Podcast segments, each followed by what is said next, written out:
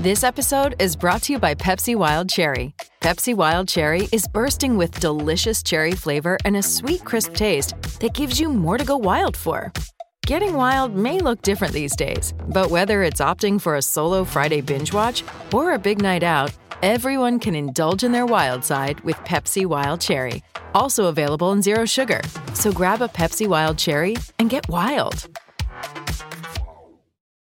Hi, I'm Louise Goodman, and you're listening to the fantastic Cut to the Race podcast.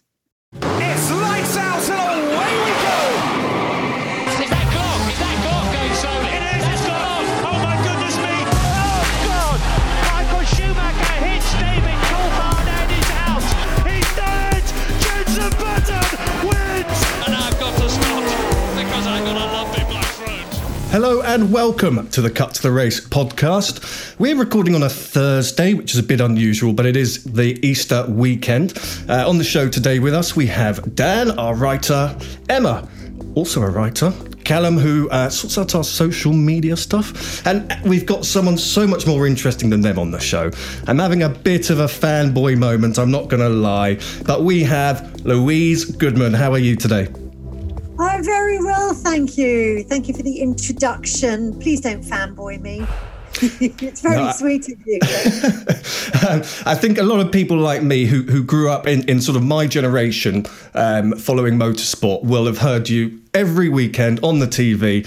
And for those that don't know who you are, Louise, what, what would you say you are in one sentence? I would say I am a motorsport reporter and TV presenter who also runs her own media and presentation skills training company. Amazing. Well, Well, I might. the last bit, were you? No, well, I was actually, but I, I was also thinking I might need a few tips after this. So, uh, yeah, we'll, we'll, we'll keep in contact. Um, so, Louise, tell me, how did you get involved in motorsport in the first place? Because it's, uh, uh, if correct me if I'm wrong, but you, you were the first uh, F1 female presenter. Um, was it always a passion of yours, or did you sort of stumble into it? No, I, I stumbled into it. Um, you're right in the latter case. It came about because I met a guy called Tony Jardine. Um, I was actually working in powerboat racing, so I was working in journalism on a small uh, for a small publishing company, um, and I was on a, a powerboat racing magazine. And I met Tony when uh, he was handling the PR for the Virgin Atlantic Challenge, which was a great big powerboat that did the uh, the Blue Ribbon crossing many years ago. Um, and then I, I I kind of met him again at a mutual friend's barbecue, and I just overheard him saying to somebody that he was setting up his own PR company. So Tony Jardine, for those people who don't know, um, has been involved in motorsport for many many years. He I think he started off as a tyre fitter for Goodyear back in the day, um, but but has been involved heavily on the uh, on the PR side, running his own company. And, and he'd worked for a company called CSS Promotions, was just setting up his own company, and was looking for somebody to go and work with him.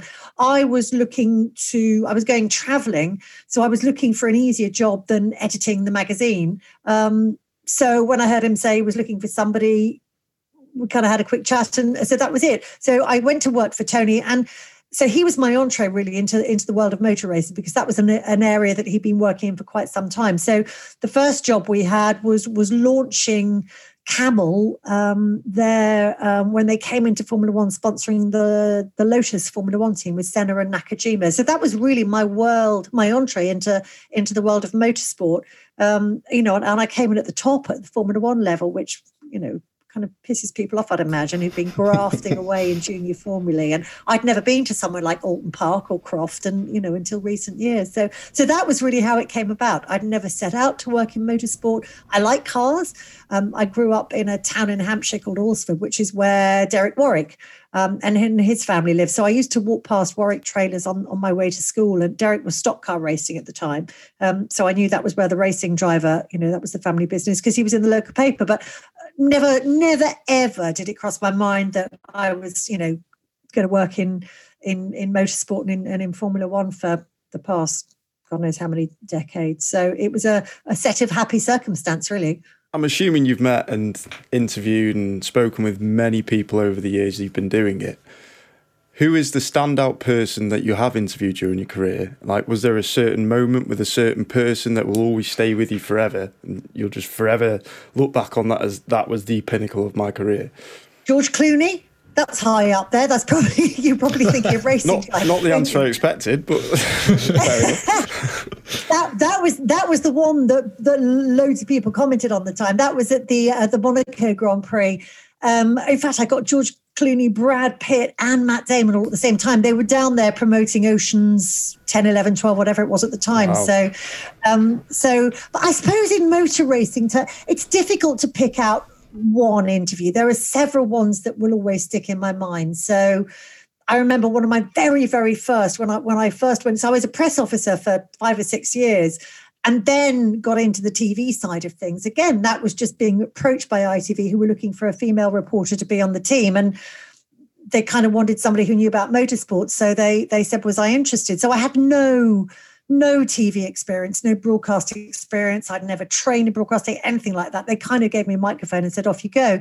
One of my early Jaws interviews, Melbourne, which was our first Grand Prix, I can remember interviewing Eddie Irvine, who I'd worked with. I'd been his press officer um, when we were at both at Jordan Grand Prix, um, and I. It was an, a, an interview on the grid, and he was kind of sitting down on the on the sort of grass verge on the on the edge of the grid with his back up against the wall and I knew, because I knew Eddie, if I asked him to stand up, he'd tell me to get stuff. So I just sat down beside him because it was just the easier way to go about it rather than having to have an argument with him.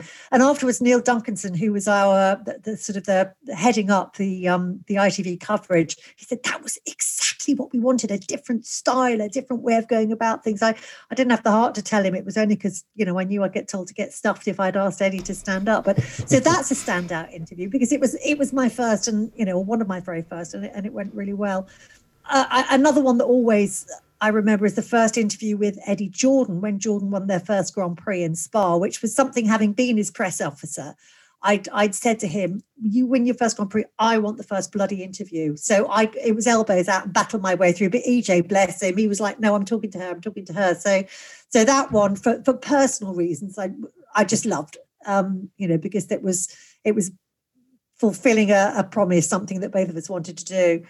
And then probably one of my my biggest interviews, one of my final interviews with ITV during the F1 days was was the interview with Lewis when he won his first world championship. So all the drama of of that Grand Prix, and then of course after the race, it absolutely pissed down with rain. So and the the post race interviews were somewhat more chaotic then than than they are now. So and because Lewis wasn't on the podium, and we were only guaranteed getting the top three drivers.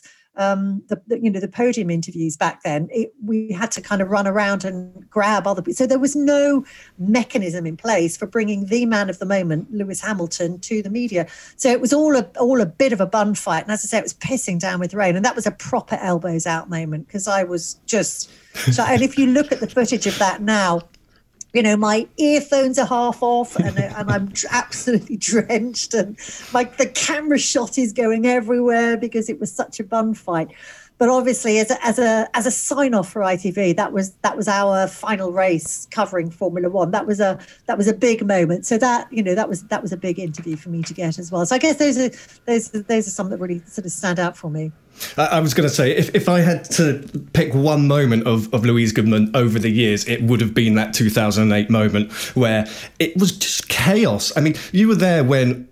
Uh, really, that was a moment in history for F1 that, that people remember forever. What's it like getting to be in that moment? Because not many people get to experience that. It's a, it's a bit of a because that moment that you're viewing back at home I'm responsible for bringing it to you. Mm-hmm. So it, it's actually it's quite pressurized because everybody wanted to talk to Lewis, and I needed to make sure that you know he's a British. There's a, there's a sort of unwritten rule the way that it worked then. As I say, obviously it's different now because the drivers, everybody, it's very clearly delineated in the pen that you'll see, and the press officers bring the drivers to you, and they. But back then it was a bit more everybody you know every man or woman for themselves here so so i really did have to everybody wanted that story that was the story of the race and i had to make sure that our viewers got it that they got that interview so I was kind of stuck to the back of Lewis as his press officer kind of took him through that crowd,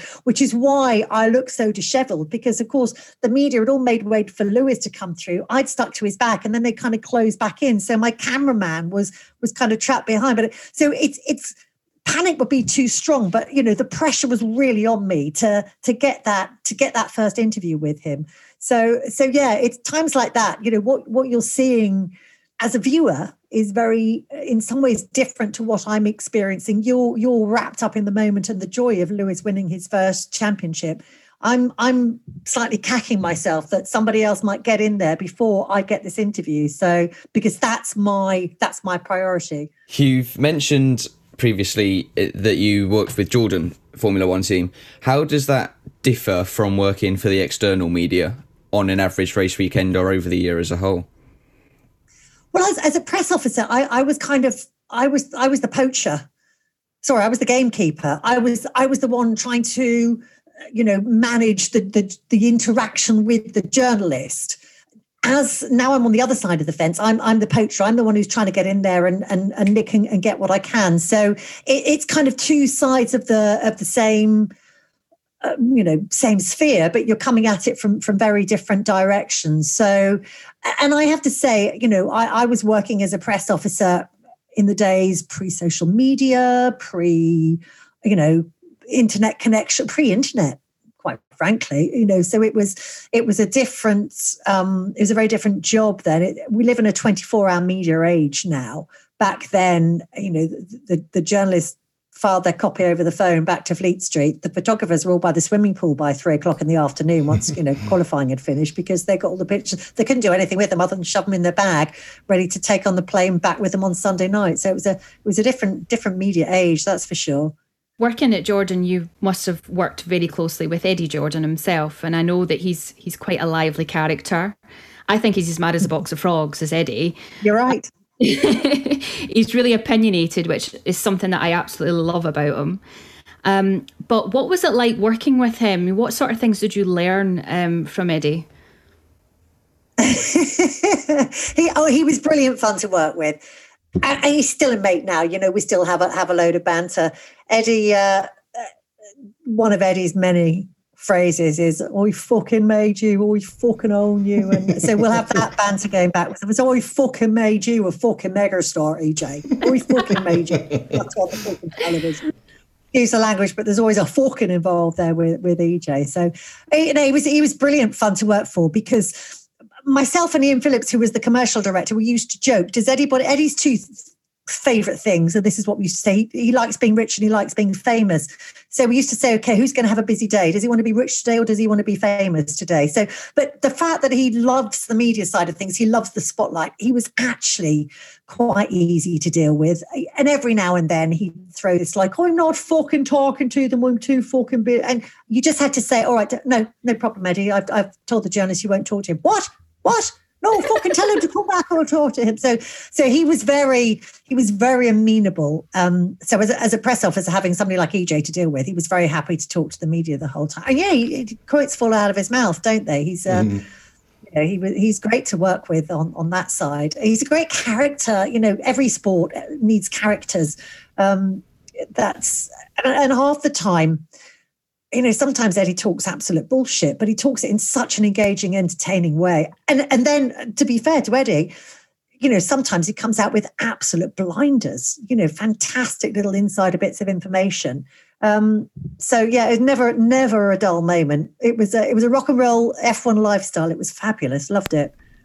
I think we're going to need to get Eddie on this podcast because you're right. He's he's not censored like everyone else in the paddock. He just says what he thinks, and I think that's that's becoming a rare thing. But um, enough about Eddie. Enough about Eddie. Um, so, working within a pri- uh, with, with, within an F1 team before you became obviously uh, a part of the media, did that give you a, a, a bit of an advantage of you knew how to uh, approach people, you knew the in, inner workings? Well, that's that's the only reason I was employed. You know, I knew nothing about broadcasting. No, I mean, I, I, but it's quite true. You know, the um, the consortium is Mac One. It was called. So it was Meridian, Anglia, and Chrysalis TV. There were various different production companies that were bidding to get the contract with ITV to make the programs. And it was Mac One, Meridian, Anglia, Chrysalis, this little consortium that approached me and said, "Are you interested in being on our bid?" Because they wanted, they knew about making television programs they needed people who knew about the paddock and knew what to ask, who to ask it of and when to ask it as well because that's an important thing. If you if you want to get information from people there's no you need to be able to read a read a garage understand the nuances of, of what's going on know the right people to, to ask and the right questions to ask them in order to sort of get that respect and build up that that working relationship with people. So yeah, on, trust me, they didn't employ me for my broadcast. It, never go back. Bradley Lord, who's now the head of communications at Mercedes, every now and then he he pisses me off by reminding me that he watched my first interviews from, and I can remember, you know, just, just high, high voice and a high squeaky voice because I was so frightened, so frightened. I, you know, I literally, they gave me a microphone and said, "Off you go." James Allen was great. He kind of gave me a few pointers about, you know, ask a question this way rather than that way. But I, I, the rest of it, I kind of made a, made up as I went along. So, so it was quite, it was quite daunting. And you know, at times back then, just because there were less channels, so a lot, but we'd have millions and millions of people tuning in, five, six, seven million. You know, that's a lot of people to to listen to you learning how to do a job, really, isn't it? it, it so I try to block that out of my mind as, as much as possible. But I mean, yeah, at times, you know, I just, I was, I was no, I was incredibly nervous. Um, and when you're incredibly nervous, that comes out in your voice. But yeah, it, as I say, they employed me because I knew the people. I knew my topic as well. That's an important thing. If you're going to have respect, no matter what it is you're interviewing on, you need to ask a sensible question in order to get a sensible answer. So, have you have you ever been floating around the paddock and someone's just sort of come out of a garage up to you and sort of said, "Do you fancy having a go in this?" And they've let you sort of jump in the car and just unleash yourself around a lot. I like. Have you ever been able to do that? Funnily enough, not many Formula One teams want you to have a go in there. I don't necessarily mean in, in the actual F1 car. I mean, why? You know, maybe Bernd Mayländer well, approached you and said, jump in the safety car. I don't know. Oh, I'd love to do that. I'd love to get my hands on the new Aston that they've got now as well. Yeah. but having, I'd, I'd, have happily had to go in the Merc. I mean, that that for me was the sexiest car out there for the last few years since they, you know, since the, the Formula One cars don't sound quite so quite so exciting. No, I mean, I, I listen. I, I, the minute I was on television, I did get people saying, "Do you want?" to? So I, I I got to do some rallying, which was fantastic. You know, I was approached and asked if I wanted to take part in the Ford Car Championship. But they wouldn't have asked me that if I was still a press officer at Jordan, that's for sure. So, um, you know, I got to, I was, I was in not only the first ever race for two seater Formula One cars, but the first ever crash for two seater Formula One cars. So when Paul Stoddart built his two seaters, he had a little race up at um, at uh, Donington. Um, and I was in the back of Alonso's car, so I got to experience that. And in fact, I, I kind of probably would have been Renault at a French Grand Prix one year. They'd got some some old F1 cars, albeit rather detuned F1 cars that they, you know, I'm, I'm a bit of a sucker for these things. So I'll stick my hand up and go, yeah. And it's only afterwards I think, oh, shit, I don't know what I'm doing. But um, so yeah, I have I have been lucky enough to have a few experiences like that. I mean, in the Formula One car, and well, I say annoyingly, probably very sensibly, they stuck a pace car out in front of us. So I was trying a first off, don't bloody stall the thing when you leave the pits and look like a total idiot. Um, and then I was just trying to lag back a bit so I could actually floor it and get some sense of the, I say floor it, I wasn't going to floor it. I was scared the bejesus out of myself, but just to get some kind of feeling of the, of the power of it. So, so yeah, I, uh, no team has ever said, oh, do you want to come and drive this? Um, but but I have been lucky enough to because of the position that I'd been in and the job that I do to to get some driving experiences that maybe wouldn't have come so easily to other people. That's for sure. Perks of the job. Nobody's offered said, "Do you fancy driving our touring car yet?" But I live in hope. so you've had you know you've been in F1 for for many years and you've done some commentary in your time as well. Do you have a best moment but also a toughest moment that you've commentated on? Um tough moments. Um Sounds like we may have already covered the tough moment with Lewis.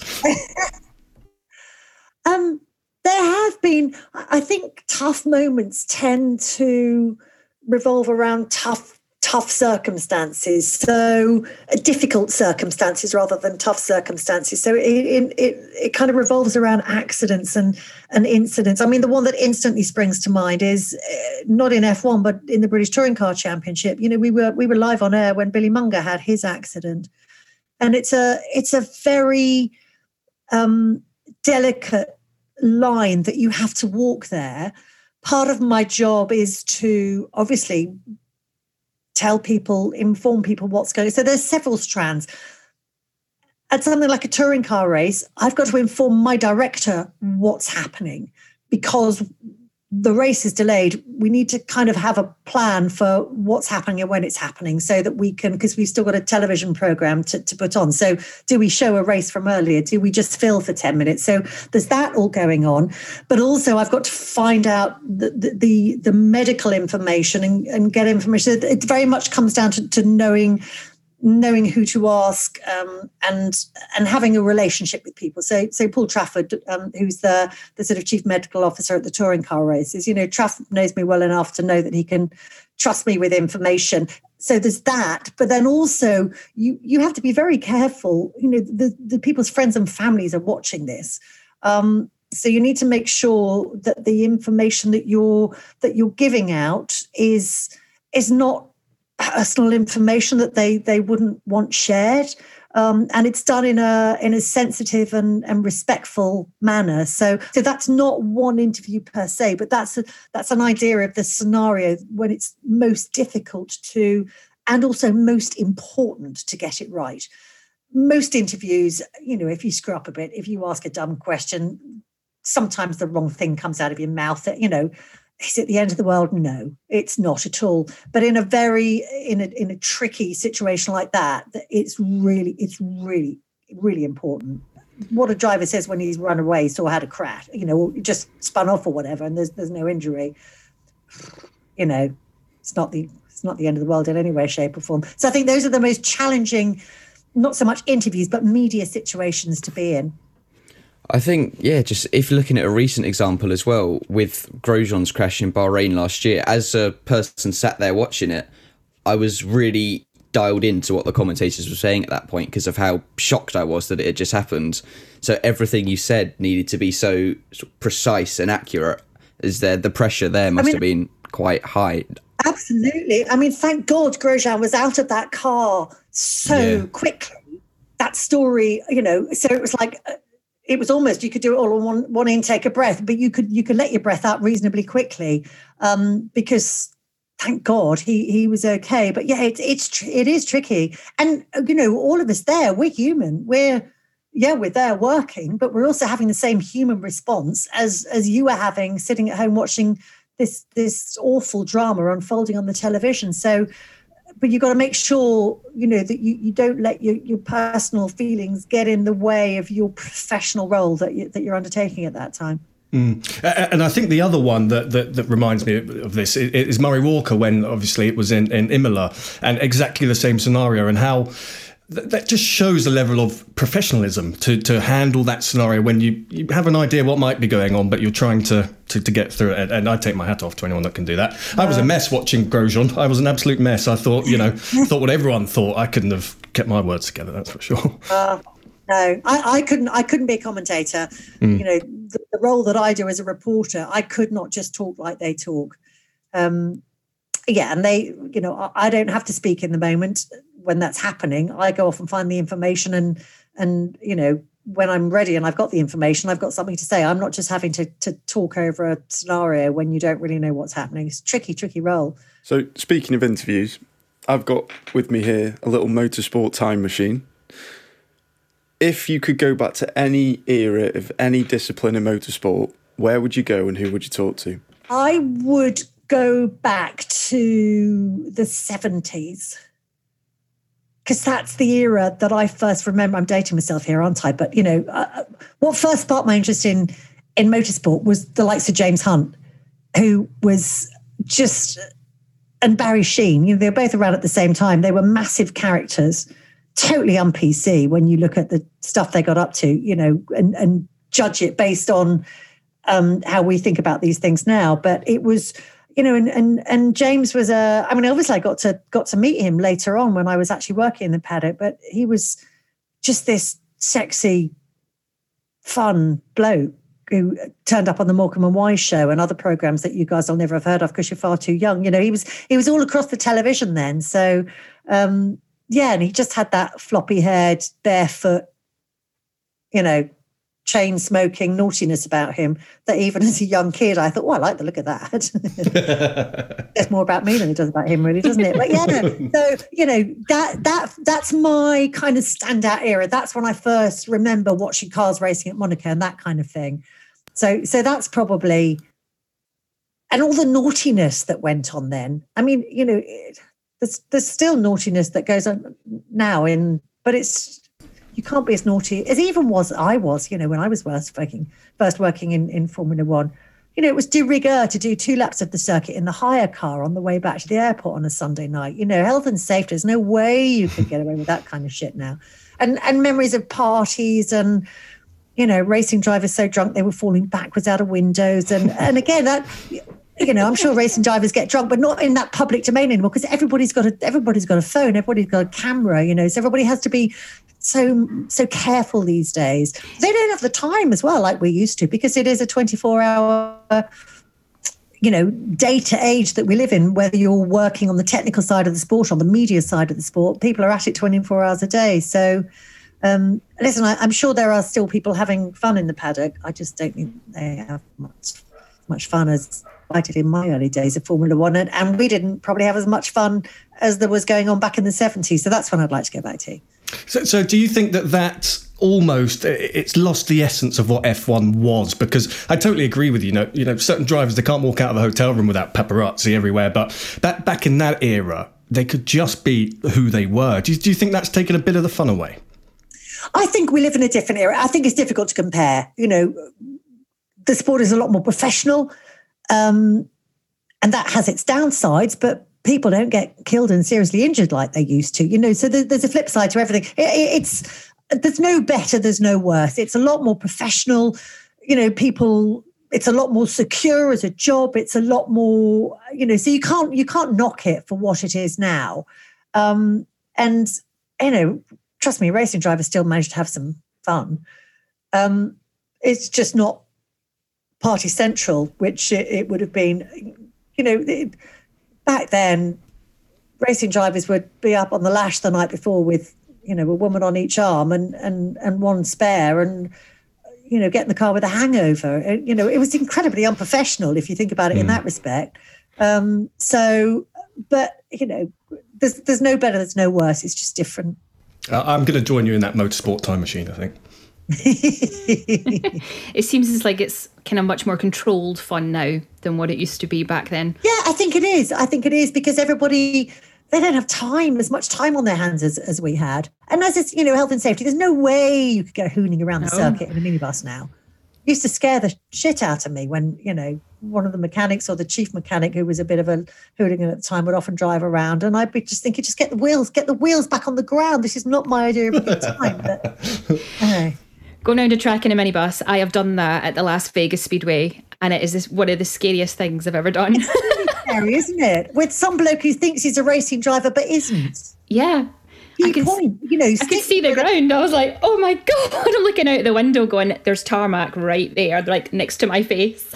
Professional behind the wheel, fine. Some wannabe who's just showing off. No, yeah. it's not my idea of a good time. You're also an ambassador um, for the the whole Dare to Be Different um, initiative, which is now joined forces with the Girls on Track. Girls on Track UK, yep. Um, now, I am part of that um, community, and I actually met you at Silverstone when um, it first launched.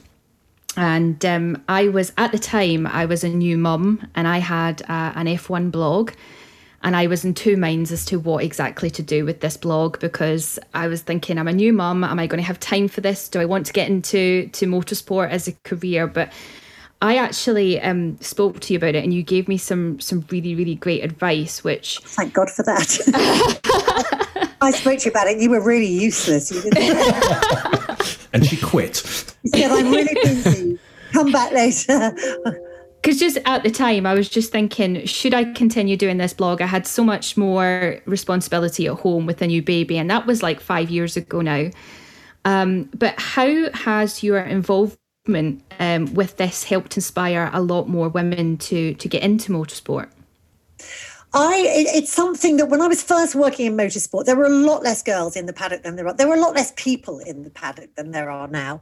Um, full stop. So, but certainly, you know, you you could probably count on the fingers of two hands and maybe one foot the amount of girls that there were altogether in the Formula One paddock. And I was very conscious of not want to stand out, one of the boys. I don't you know what I mean. It's like, can I carry your bag? No, I'll carry my own bag. I didn't need, you know what I mean? So I, I, wanted to fit in and I wanted to be one of the boys. And I didn't want anybody treating me any different just just because because I was a girl and I wanted to kind of just keep my head down and get on with the job. I've now become very aware, and it's partly because of people saying to me, "Oh my God, I remember watching you or listening to you on the television and thinking, oh my goodness, I could I could work in motorsport. You know, I've become aware of the importance of visibility, and this is why Susie, who set up Dare to Be Different initially, you know, it, that, that was her her raison d'etre. It's the whole you need to see it to be it kind of thing. So you need to have visibility. You need to have role models. You know, the reason so many little nine year old boys get to karting, they they want to be Lewis Hamilton. They want to be Kimi Raikkonen, not Kimi Raikkonen. Do you know what I mean? You know, whoever it may be. Um, little girls who get into karting, who do they want? Well, there aren't any Formula One drivers, so so you need to have people people visibly there to to encourage the sort of next generation to get into things so so i think it's really important um and i'm quite passionate about i get a bit pissed off when people sort of say, oh, Formula One is sexist, because I actually genuinely don't think that motorsport per se, it, they just want the best people for the job. The fact of the matter is that the majority of the fish swimming in the pond that they're drawing from at the moment, they all they all look the same. They're all male and they're all white. So we need to get you know a wider selection of fish in the pond for them. Um, and and so and again, that's what what Dare to Be Different and now Motorsport UK. It's all about. It's about when encouraging young girls to get into STEM subjects, encouraging young girls to, to get in, you know, to all different areas of motorsport. Some of the things I've come across, I mean, one of the one of the early days Dare to Be Different, there were various different um, activities going on, but one of them, Shell had sent along a Ferrari show car, and they had some little um, goggles so you could kind of watch a, a, particle of oil going through through the sort of you know through the engine and through the whole sort of system and um, one of the I don't know if she was a teacher or just one of the sort of responsible adults that was with the girls that day said to me, "Oh, this little girl, she knows quite a lot about this car because her brother and her dad are into are into Formula One." So I went up and said to the girl, I, I, understand you know a bit about the car. And she said, Yes, yeah, this is the whatever Ferrari it was. And the really interesting thing about this car is if you see the way that they've designed this, so the air it goes around, this is called the side pod, and the air goes around the side pod and it goes down to the back here. And the diffuser on this car, so the diffuser, so she basically started explaining to me a blown diffuser.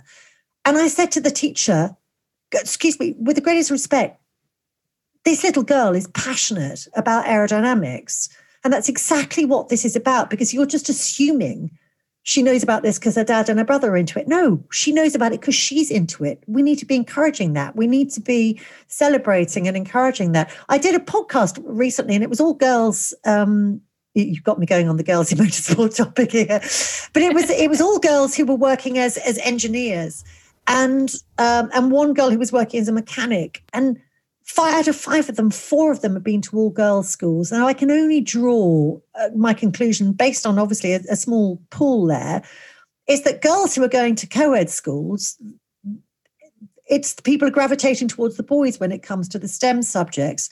Because these girls are at all girls schools, the teachers have got to find one of the girls to, to you know encourage towards the STEM subject. So I just think it, you know, you need to it's about having some some good positive role models. And and if that sometimes means that you've got to be biased towards getting girls or people of ethnic minorities um, into into the sport then so be it. Sometimes that that has to happen Mm. I, I remember that it was a podcast we did a while ago. I think it was with Abbie Eaton, and she she said exactly the same thing. She said it's not that girls are less talented; it's that there is a smaller number. So the ratio yeah. has to increase, otherwise yeah. it it will never happen. And um, I know Matt Bishop was very very. Um, very obviously opinionated on this subject. He would be, um, but I, I think I think role models like yourself, Louise, it's and Jennie Gow, who we spoke to the other week, it's it, it's actually paying off, and, and I hope that you guys can see all of that because when when we when we look for writers or whatever, we have the people that you inspire coming to us who want to get involved with F1 because you've given them a voice that they possibly didn't think they had before, and it's you know it's thanks to the work that you guys do. So it's it, well, it's nice you. to That's see. Really, that's really kind of you to say, and I, I do think it's I do think it's important. It's something that, as I said, in the early days, I was like, oh, don't you know, and now, as you just heard, I'm quite happy to get up on my high horse about it. Apologies if I went on a bit long about that one, but it's important. it is really important. I mean, at the moment, as Ollie said, we're we're actually looking for more writers, and I put a post up on the FIA, Ooh. the Girls on Track community, I and I had inundated, weren't you? Yeah, I I was overwhelmed with messages. I think I had over a hundred messages and I'm trying to get through every single one of them and I'm going like sorry I will get back to you but it's it's amazing the amount of the amount of women and girls that want to actually get into motorsport they're just trying to find an avenue to do so and with Dare to be different for me that was the opportunity for me because as I said I had an F1 blog I just didn't know what to do with it and I remember speaking to you and, and you you just said just break down some doors, keep going, don't give up with it. Because yeah. it's something that you're really, really passionate about, if you just let it go, then you'll regret it. And I took that advice and I thought, do you know what? I'm actually going to do something with it. And and here I am, you know, I'm with Formula Nerds and we're doing amazing things, um, reaching however many people it is the month. Talking to Louise. Great people. Yeah, talking to Louise. I know. I'm like, this is like amazing. But um what advice would you give um, to to any um, young girl or woman like myself who is aspiring to get into an F1 paddock or looking to work as a mechanic or an aerodynamicist? What sort of advice would you give them? I think, uh, to be honest, it, it, wouldn't just be for women; it would be for for anybody across the board. Probably similar to what I gave to you. You know, knock on doors. It's about it's not just what you know it's who you know as well. And okay for depending on the you know if you want to work on the engineering side or as a mechanic or whatever you you've got to have the, the qualifications. I mean in this day and age you know probably if you want to work on the media side you've got to have the relevant qualifications as well. There was no such thing as a journalism degree or you know media studies degree uh, it, back in my day you you kind of learned on the job. You went to work for a local paper or for a magazine or something like that. So so i think you've you've got to have the, the knowledge but it's a competitive business so you've got to be prepared to go the extra mile. Don't aim too high. It's unlikely that you're going to walk straight into a job in formula one. Um, you know if you really want to work in the sport the sport includes club racing, it includes national championships like the British Touring Car Championship. It includes that's where you're going to get your experience and make your contacts, and also have your ear to the ground. Um, you know, once you once you're in there and you're meeting people, if if there's a job that comes up somewhere, you know, you're you're more likely to hear about it than. And I think it's important to remember that you know people people might look at motorsport externally and think, oh, it's so glamorous trust me, it's not always bloody glamorous when you're in there. It's long hours. It's I always describe it. It's not just a job; it's a way of life. So you've got to be prepared to commit to that to that way of life. You're not there to to to be a fan. You're there to work. So yes, I think you've got to be passionate about the sport because otherwise, quite frankly, you wouldn't want to give up the time and you know miss out on all the parties and the festivals and everything else that goes on over a weekend that you have to say oh i work in that weekend um, so you've got to have the passion for it and to you know to, to give you the drive to, to get involved. But it's also important to go in there thinking i'm, I'm not here to fangirl or fanboy. I'm i'm here to work. So because if you're not putting in the hours um, I, I, I, hesitated before using the word fanboy there.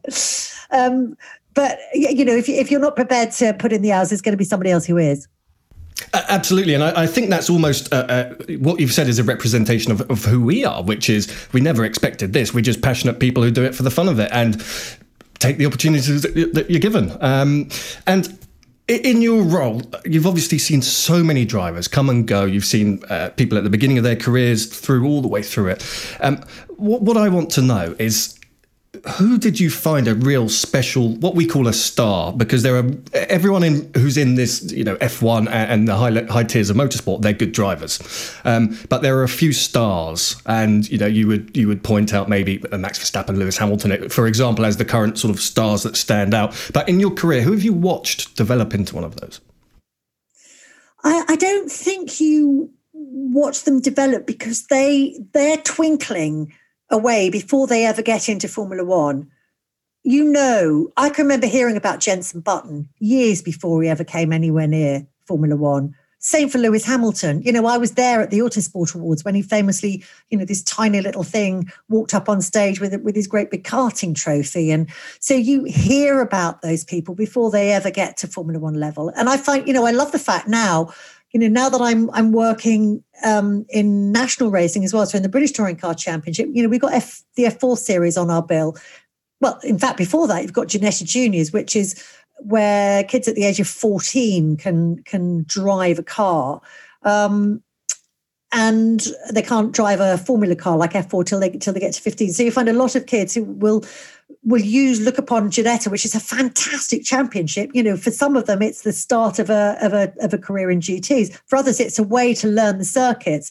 So somebody like Lando Norris, you know, I first came across when he was 14 and first started racing in Ginetta Junior. In fact, I, I heard the name before that when he was karting. So so you, seeing those people like like little Lando, who was so painfully shy, um, and and you know seeing him blossom into now somebody who is he's got the confidence for what was always there which was a naughty cheeky little personality but you never got to see it um, because he was too too painfully shy. And that now he's got that that confidence um, and that it's that it's all coming out. So yeah it's lovely that there's nobody to go back to your original question there's nobody i could say this is the moment that so and so arrived because you you hear about them before they ever get there but would you say there are there are stars and there are good drivers? Uh, well, yeah. I mean, you've got to say Max Verstappen is an absolute star, isn't he?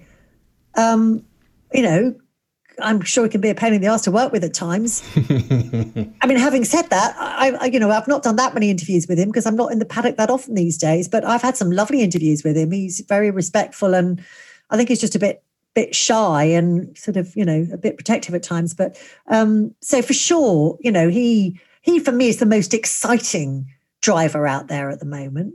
Um, and I'm just trying to think of some others that have that have. I mean, Alonso. You know, I remember when Alonso was making his debut. Is any driver who hustles his car higher up the grid than he should be? George Russell.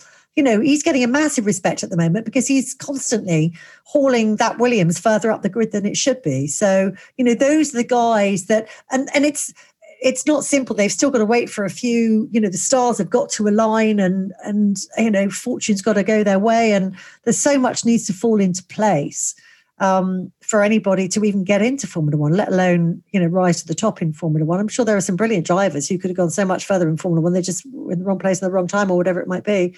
Um, but yeah, did that answer your question? I can't remember what your original question was. Neither can I, but it, I think it answered it more. So uh, yeah, I'll take that. I always reckon a question is just to prompt a stream of. So. Okay, so if you could go to any country on any circuit with any motorsport, where would your top three places to go be? So, for example, I would go to Interlagos in Brazil with Formula One. That would be the, the best place for me to go. Where would your top three be? I would go to um, where would I go? Um, Interlagos is fabulous. It'd be worth it. The atmosphere there. To, to, be fair, I don't think the last couple of times I've been because there haven't been that many South American drivers. It, you know, back in the day, there'd be whistles and God knows what stomping and whistling going on from dawn. Um, Oh, that's a really tricky question. Because you see, I'd kind of like to go to the places that I haven't been. Um, so I'd love to go.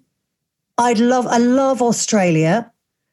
Um, so I'd love to do Bathurst. I'd have to sneak my beers in beforehand now that they have a quota of what you can take in and all of that kind of stuff. But um, so I'd love to do Bathurst. I would love to. I would love to go to Le Mans as a punter. I've mm. worked at Le Mans. Um, but you know, Le Mans is when you're working is just just bloody hard work and a lack of sleep. I'd like to have the lack of sleep because I'm I'm on the big wheel and I'm I'm out around the circuit and I'm you know hooning around having fun. I'd love to experience that as a as a fan. And I'd quite like to go. And again, because just because I never have, and I'm not a massive fan of the States, but I've never been to a NASCAR race. And it would have to be like in the Carolinas or something like that, proper Okie from the Skokie kind of, you know, good old homeboys I mean, kind of NASCAR.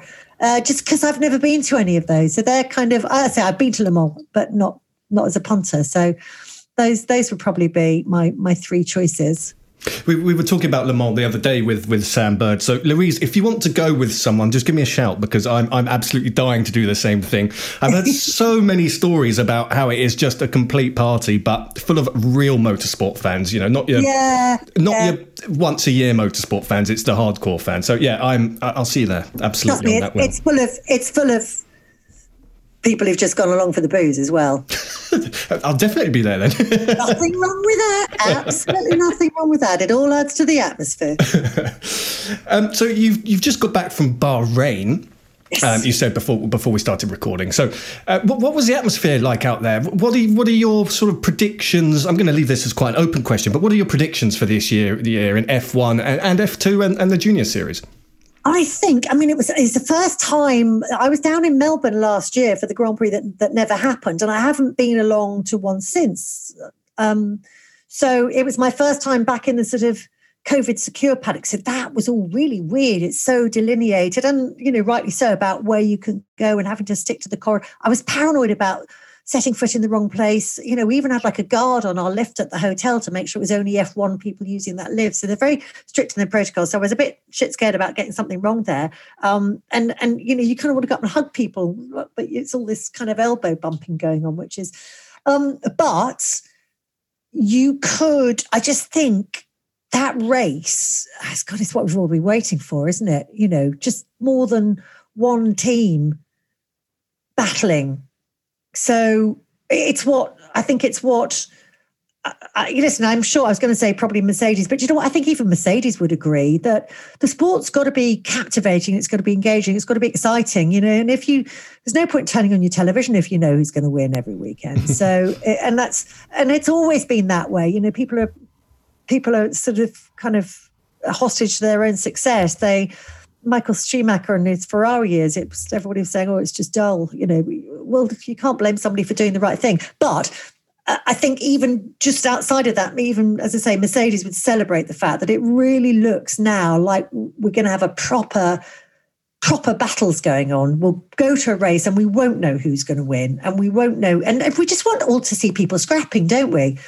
You know, you want to see teams going head to head. You want to see. I actually think there were quite a few exciting races last year just because it was all a bit different and things were out of the normal order. And that's what everybody liked. People remember the races where things go wrong and where you you know where you do get surprise winners and you get and you get the joy of results when people aren't expecting them. And it's the emotional side of it. That's what we all connect with as fans and as as viewers we want to experience the emotions. And it i you know it's not very you don't get terribly excited when it's the same person winning everything i think even if you're and it sounds a horrible thing to say because you know lewis hamilton has been winning all the time because he's so bloody good and he's got such a good team. So you can't take away from the, the, the skill and you know what they're what they're doing but it's not much fun to watch is it? So so, so that for me was the overriding feeling, certainly with the guys that I was with. And I think around the paddock as a whole, it's like, yes, bring it on, bring it on. This is going to be fun.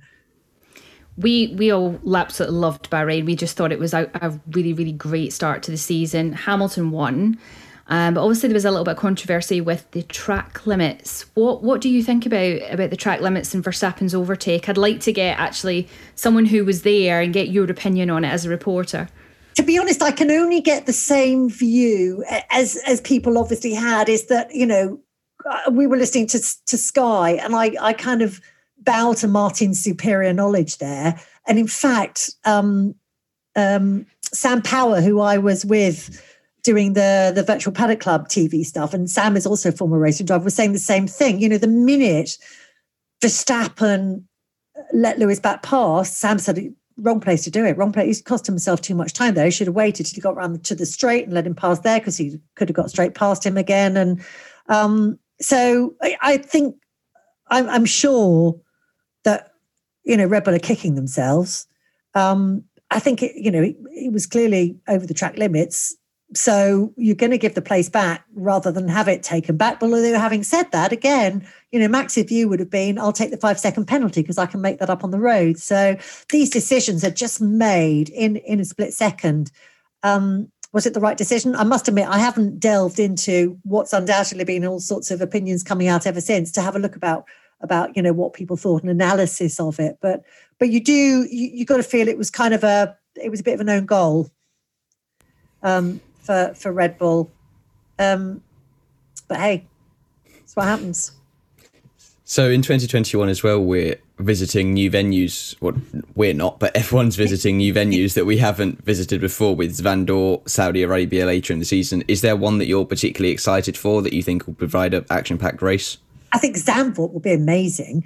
Um, I, it's not a circuit I've ever been to, but I've heard lots of good stories about, you know, Zandvoort races back in the day. The Dutch fans are mad in a nice way, you know, so it'll there'll be so much atmosphere there. Um, and I don't know much about the circuit, but you know, it's going to be a, another. You know, the wind's blowing in the wrong direction. You've got sand everywhere, and you know, I just think that will be. I love the atmosphere of a race. You know, people wax lyrical about this circuit and that circuit. I just think I'm not driving around it. I don't care if Eau Rouge is the best corner.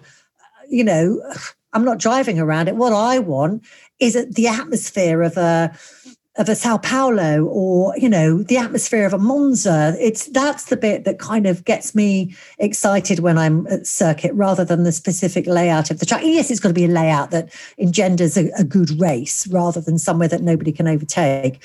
Um, so yeah, I think Zandvoort would be. I don't know whether I'll be going to that one, um, but it would be great if I am. I, I've kind of got to fit my my F1 commitments in alongside British Touring Car Championship, which is obviously my my kind of main gig for, for ITV these days. So I haven't I've only got through as far as Silverstone. I haven't looked past that yet to see which of the which of the Grand Prix that, that I'll be doing. But yeah, Zandvoort would for sure be way up there.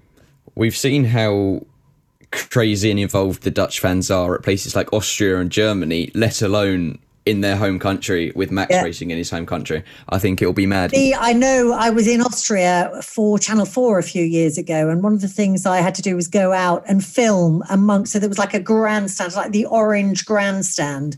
Um, and it was sometimes like when you go out there sort of filming the bits with the, you know, with the punters, it's, it's kind of not, I get a bit embarrassed. I'm, I'm not a kind of cheerleader. I can't do the, yeah, give us a, you know what I mean? I get, trust me, you didn't need to out there. You just turned up with a camera and they were all like, yeah, behind the camera. And, and so, uh, yeah, they're, they're fun. They like their racing. They know they're racing. And there's a lovely heritage of racing there as well. I think that, again, makes a difference for me. You go to some of the new places where there's no history and there's no heritage, and people come along for the first year for the novelty value and then after that, you know, you don't get many people coming along and it, and it loses its atmosphere. Whereas places like said, they'll be so excited to see Formula One back there.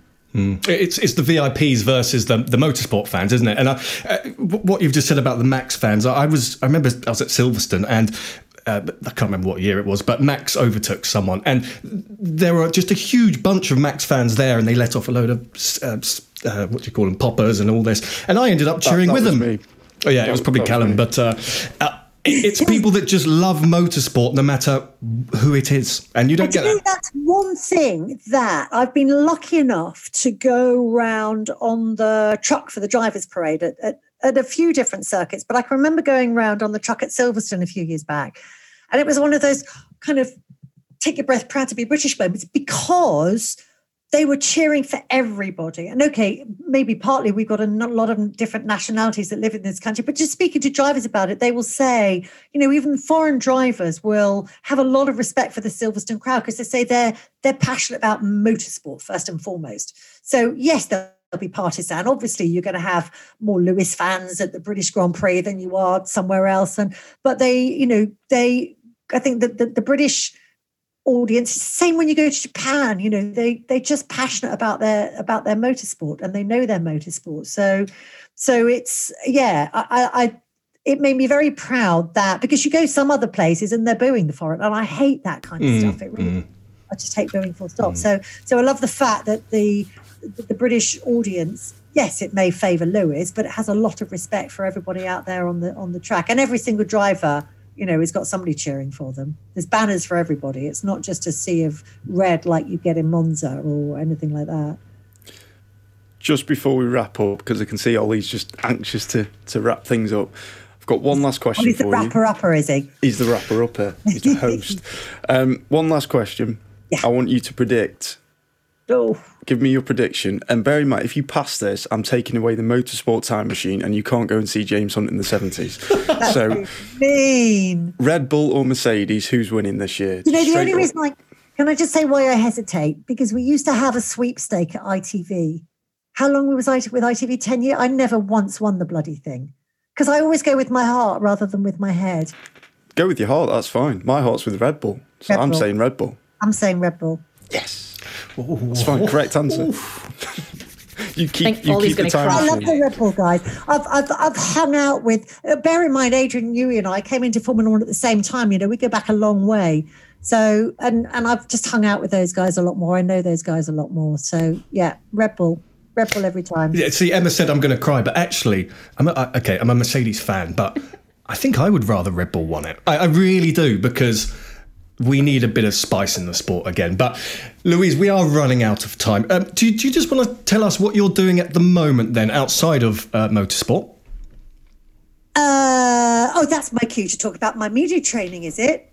Well, yeah, so that's my little. When ITV pulled out of covering Formula One, I kind of thought, first thought, well, shit, I've got no job. Um, but then I thought, well, actually, I kind of always had in the back of my mind that I needed to have another string to my bow. So I set up a little media training company. Um, and I know people, a lot of people think, oh, you don't want media training because it just makes them boring and bland. But that's not the way I work. It's about giving people an understanding of how the media works so that then they go into the media environment more in control and able to get something out.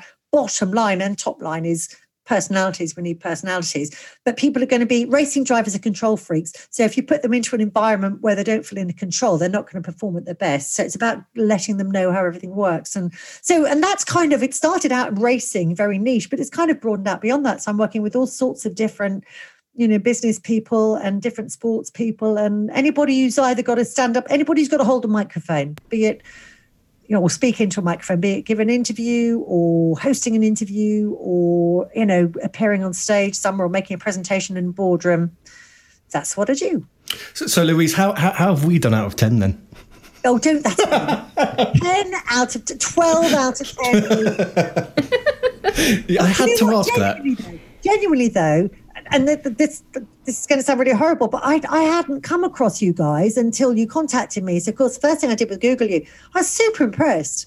Thank you. That, that, that does mean a lot. Yeah. Oh, you personally? I meant the website. You know, Oh, sorry. All right. Time machine's oh, gone. I was That's really impressed. No, and again, we are just a bunch of people that love motorsport, and, and it doesn't have to be F1. We, we watch all of it. Louise, thank you so much uh, My for, great for, pleasure. That was for good joining fun. us.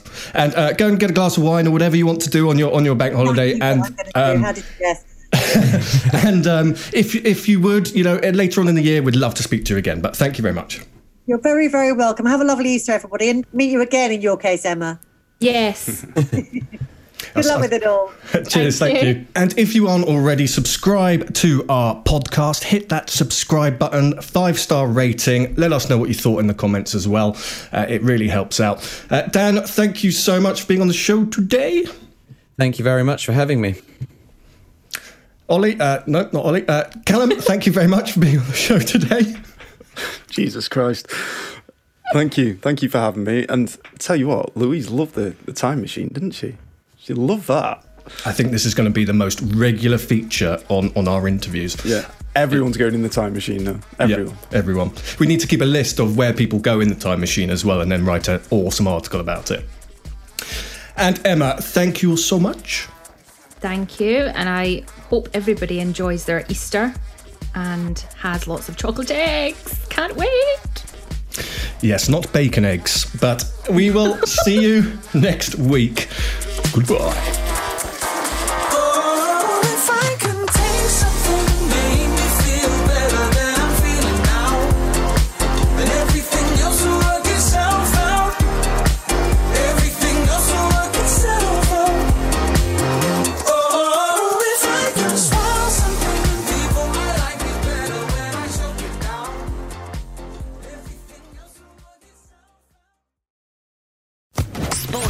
Podcast Network.